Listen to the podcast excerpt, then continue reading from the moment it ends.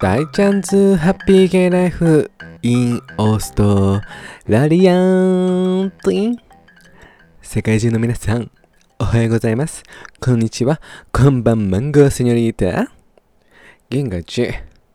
キャワマキャマキャキャキャワワワワのゲイの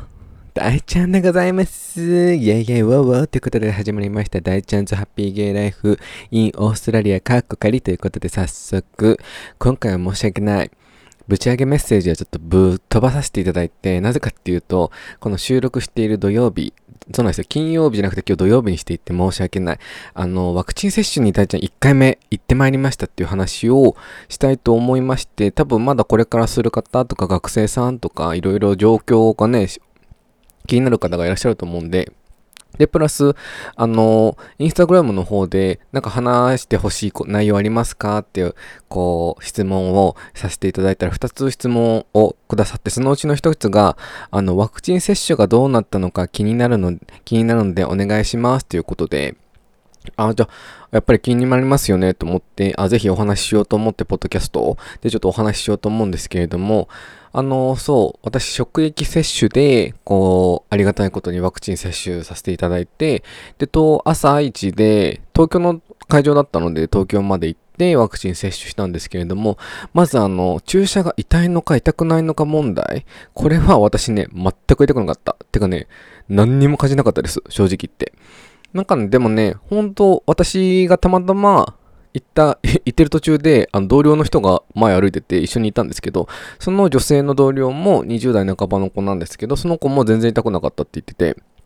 でもその注射が痛く、痛かったか痛かな、痛くないかっていうのは多分本当個人差で、でも私がこう、今の職場の人とか、私の父と母も、本当前日に1回目打ったんですけど、父と母も全く痛くなかったって言ってて、でも職場の本当10%ぐらいの人は痛かったって言言ってらっしゃった方もいるので、また本当、その人、その人の、この腕の筋肉の状況もあると思うので、あと痛みに強いとか強くないのかってあると思うんですけど、でも80%、90%私の知り合いの中でワクチン打ってる人は、あの、全然痛くなかったっておっしゃってて、大ちゃんも実際全然痛くなくて、あ、ちょっとチクッとしますよって看護師さん、お医者さんが言ってくださって、こう、めっちゃ構えてたんですよ、私。よし、いつでもなんとかい上場現象と思って待ってたんですけど、はい、終わりましたって言って、あれ？ささっとな今何かと思って。っていうぐらいのレベルで全く痛くなかったです。本当に何も感じなかったレベル。そう。で、本当打った後に15分から30分はその場でちょっと待機しててくださいって、やっぱ異変があったりとか気分悪くなっちゃったりとかっていう人がいらっしゃると思うので、で、こう15分、20 30分、私は15分ぐらいかな、こう、その同僚の人と話しながら待ってて、で、終わって、ちょっとその人とお茶しようってなって、お茶してたんですけど、でもそのお茶してる最中に、私は別に気持ち悪いとか気分悪くなるとか、発熱っていうのは起きなかったんですけど、でもなんかね、後頭部の方がふわーってする感じがして、なんかほんとなんか眠くなるというか、ぼーっとする感じ？眠くなるとは違う、なんか、思考回路はショート寸前。今すぐ会いたいよ。ドゥルドゥドゥドゥみたいな感じになった。ほんと思考回路がシュあのショート寸前するみたいな、なんか、ぼーっとする感じ。何も考えないないなみたいな、ぼーっとする感じ。あの、眠気の眠くないバージョンみたいな感じでした。それが、あ、これなのかなと思って、その同僚の人とお茶しながらぼーっとしてて、で、その後バイバイして、ちょっと、お買い物とか行ったんですけど、その時も全然もう何も起きなくて、本当接種して30分ぐらい経って、1時間ぐらいか、して、その同僚とバイバイして、こう歩いてても、なんか別に私はクラッとするとか、クラクラクラクラ、まるでマジックね。これ TWICE の曲ね。その後全然しなくて、クラクラとかしなくて、で、家に帰ってきて、で、こう、ぼーっとしてたんですけど、今に至るんですけど、ほんと、今収録してるのがごめんなさいね。めっちゃリアルタイムで言うけど、土曜日の7時半ぐらいなんです、今。で、4時ぐらいに家に帰ってきて、ご飯食べて今に至るんですけど、なんかね、若干眠い。でもその、その眠さっていうのは多分これ私の多分一日の体のルーティンなんで、多分昼寝もしてなければ、こう、動いてたので今日一日眠いっていうのもあるし、それは多分ね、副反応ではないと思うし、なんか、でもちょっと熱っぽい、なんか体がポッポするの、するなっていうのは今日、ほんとめっちゃ晴天だったんで、梅雨明けだからね。で、その中で 炎天下で歩いてたので、ポッポしてるのかなっていうのもあるので、全然心も元気だし、体も元気です。そうそうそう。なので、あの、でもお仕事場の人でも別に副反応がすごい出たって人はいなくて、でも主婦さんとかはちょっと寝汗がすごかったとかって言いますけど、でもね、やっぱね、若い子の方がな、ちょっと、ね、発熱しちゃうっていうのは聞いていますね。アルバイトの子で発熱した子もいるし、一人聞いた中ではね。なんかやっぱり若い子の方が多分免疫もないだろうし、こう新鮮なピュアな体だから、新しいものを入れたら多分反応を起こしちゃうのかなって思うんですよ。で、私のこのですね、年のこと言うのは嫌いな嫌いなんですけど、やっぱり、こう、お仕事場の主婦さんの中でも、こう、年をの上の方の方の方が全然副反応出てなくて、私の祖母も出てないし、私の父と母ももう還暦迎えてるけど出てないので、やっぱり年を重ねている方が多分免疫があるから、経験があるからね、体もいろいろ病気とかに対応して経験があるから、多分、ちょっと若い子の方が、こう、ちょっと体が弱い人というか、ちょっと免疫力が自分で低いなっていう人はもしかしたらなんか起きちゃうのかなっていうふうに思いますけど、でも基本私は、うん、大丈夫でした。なんで別になんかあの、こうやっぱね、すごいやっぱ、今の職場でもそうだし、ニュースとかでも見るけど、なんか副反応が怖いとかってやっぱりニュースですごい出てるけど、あれって私良くないと思うんですよ。職場でも、え、こういう副反応出たんだって、みたいな話を主婦さんたち知ってるんだけど、なんかその、お互いを不安にさせるような会話はしない方がいいと思うし、このワクチンも一応治験をされてると思うので、人間の体でね。そうしてると思うかな。一応科学的には証明されてる薬だし、やっぱり新しい薬なので、この2021年に開発された新しい病原菌に対するワクチンなので、誰もやっぱりその体に、あの薬に対、ワクチンに対して、こう、耐えられる体っていうのはやっぱり持ち合わせてはいないと思うんですよ。うん。だってこのコロナの前だってもしかインフルエンザだって発症した時は多分同じ状況だったと思うし、むしろインフルエンザなんて毎年打たないとかかっちゃいますよっていう風になってると思うし、でもこのコロナのワクチンは私が見にしてる情報だと、1回打てば、あ、2回とかね、打てば、あの、90何パーセントはこう防げますよってものなので、もうなんだろうな、やっぱり、こう、リスナーさんでも、やっぱ怖いなって思ってらっしゃる方いると思うんですけど、みんな怖い。みんな怖いし、新しい薬だから、こう、レッツトライって感じ。うん。それで、やっぱりコロナにかからなければ、すごくもう万々歳だから、いいと思います。で、その副反応は出なかったっていう話で、で、私、今現在、注射ワクチンを接種したのが午前の10時ぐらい。ほんともう、家帰ってきて夕方かな。4時ぐらいからもうね、腕が四十肩のように上がらなくなっておる。うん、怖い、怖いの。明日の暑子なの。そうなって、やっぱり、こう、本当ね、不思議だなって思った。注射をしたはずじゃないですか。まあ、全然何も感じなかったけど、その何も感じない注射なのに、こうな、こう筋肉痛っぽく四十肩っぽくなっちゃってるのってやっぱ筋肉にしてるからなのかなってすごいあ面白いなと思って超ポジティブじゃないたいえすごいこれどういう仕組みなのと思って体なんでこんなみじんのすごい繊細な針で10分してるのに、こんな今きついのみたいな。まあ、薬を入れたから、ワクチンを入れたから、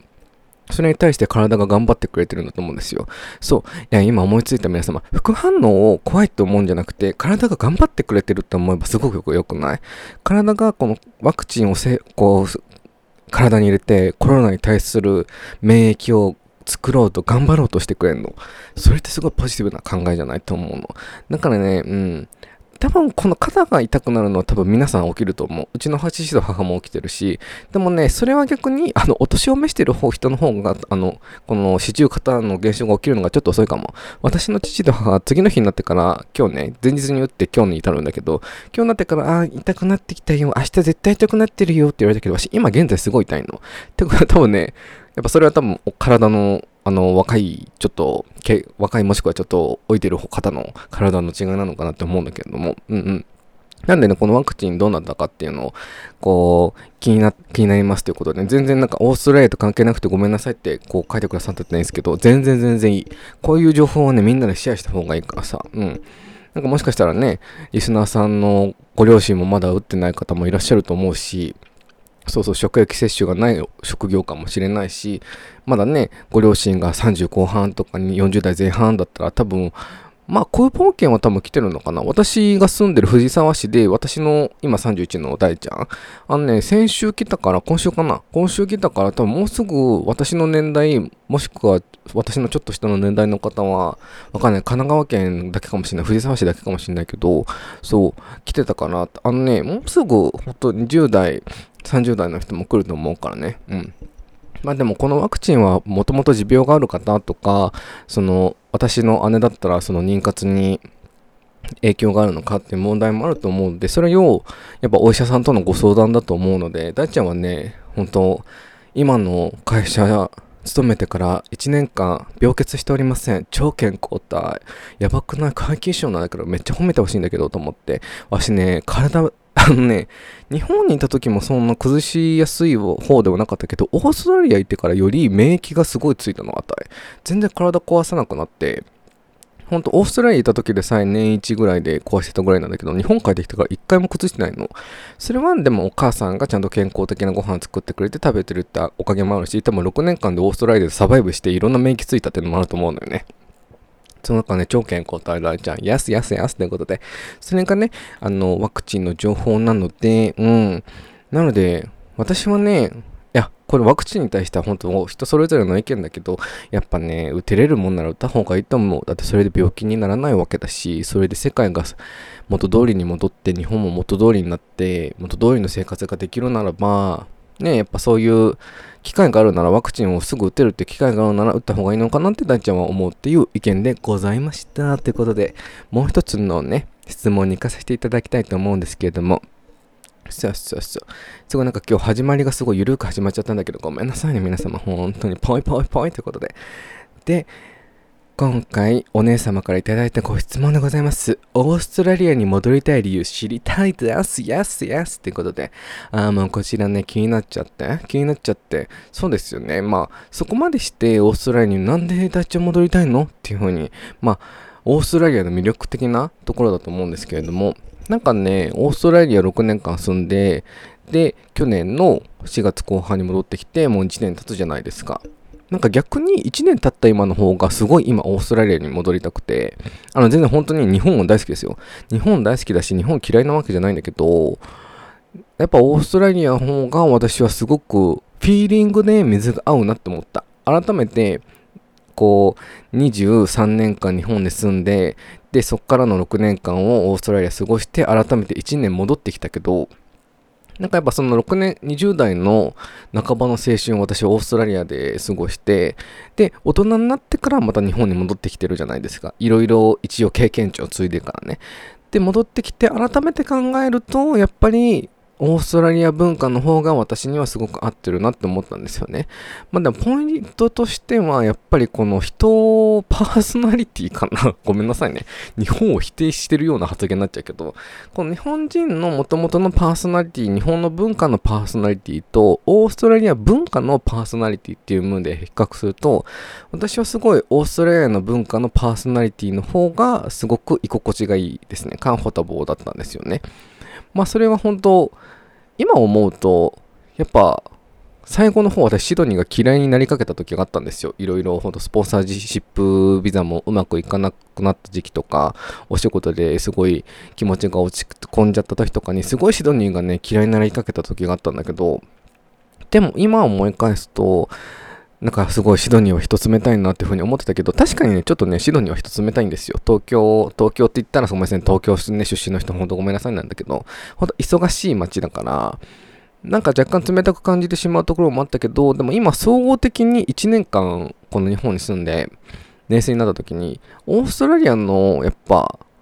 ピーポーの方、パーソナリティの方がやっぱりフレンドリーだし、面白いし、やっぱ総合的に見たらオプティミスティックなんですよね。すごい楽天家。で、大ちゃんもすごいオプティミスティックジャパニーズだからさ。だからそれがすごいあったなっていうふうに思うんですよ。だからね、多分ね、自己肯定感が高い人は多分オーストラリア大好きだと思う。すごい水があると思う。まあ、自己肯定感高くなくても、行ったことによって自己肯定感は絶対上がると思うし、私ももともと自己肯定感は高くなかったから、すごいね、自己肯定感上げた人、オーストラリアに行くことはすごく重要で、で、前のポッドキャストでも話した Take It Easy っていう文化が私はすごくいいなって思うし、なんかほんと毎日がすごい楽しかったんですね。オーストラリア住んでた時は。なんか今や日本、日本に住んでる以上にオーストラリアってやることがないんですよね。やることがないっていうのはやっぱり日本ってお買い物するところがたくさんあったりとか、カラオケとか漫画喫茶とか、すごいファンなことができるところがいっぱいあるけど、それを、あ、そう、ファン、遊べるところ？遊べるところがすごい日本の方がもう断然多いです。断然多いんだけど、オーストラリアのこう、ファン、遊ぶところが少なくても、私はすごい楽しかった。うん。なんか一日別にお友達とキャッチアップする予定がなくても、家でのんびりして、コールスとかウールワース、もうコールスウールワースって響きがもう懐かしすぎてやばい。コールスウールワースの、こう、買い物行って、アイスケーキをさ、アイスケーキが美味しいのよ。コールスとウールワースのすっごい安いし、まあ、でも絶対すごい太ると思う。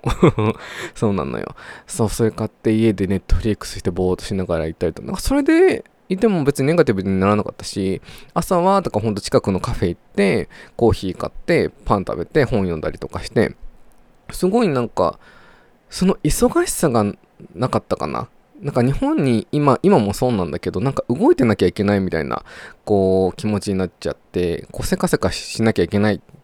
みたいな、そうなんか予定があるのが正解とか、せかせかしなきゃいけないみたいな風に感じてしまっていているけど、今もちょっとね、でもオーストラリア住んでた時はそれが全然なかったから、それが定型ってイージーなんでしょうね、きっと。ほんとのんびり過ごして、あ、こんな日もあるね、みたいな。で、仕事して、で、本当お友達とのキャッチアップがある日はすごく充実してたし、何よりね、やっぱね、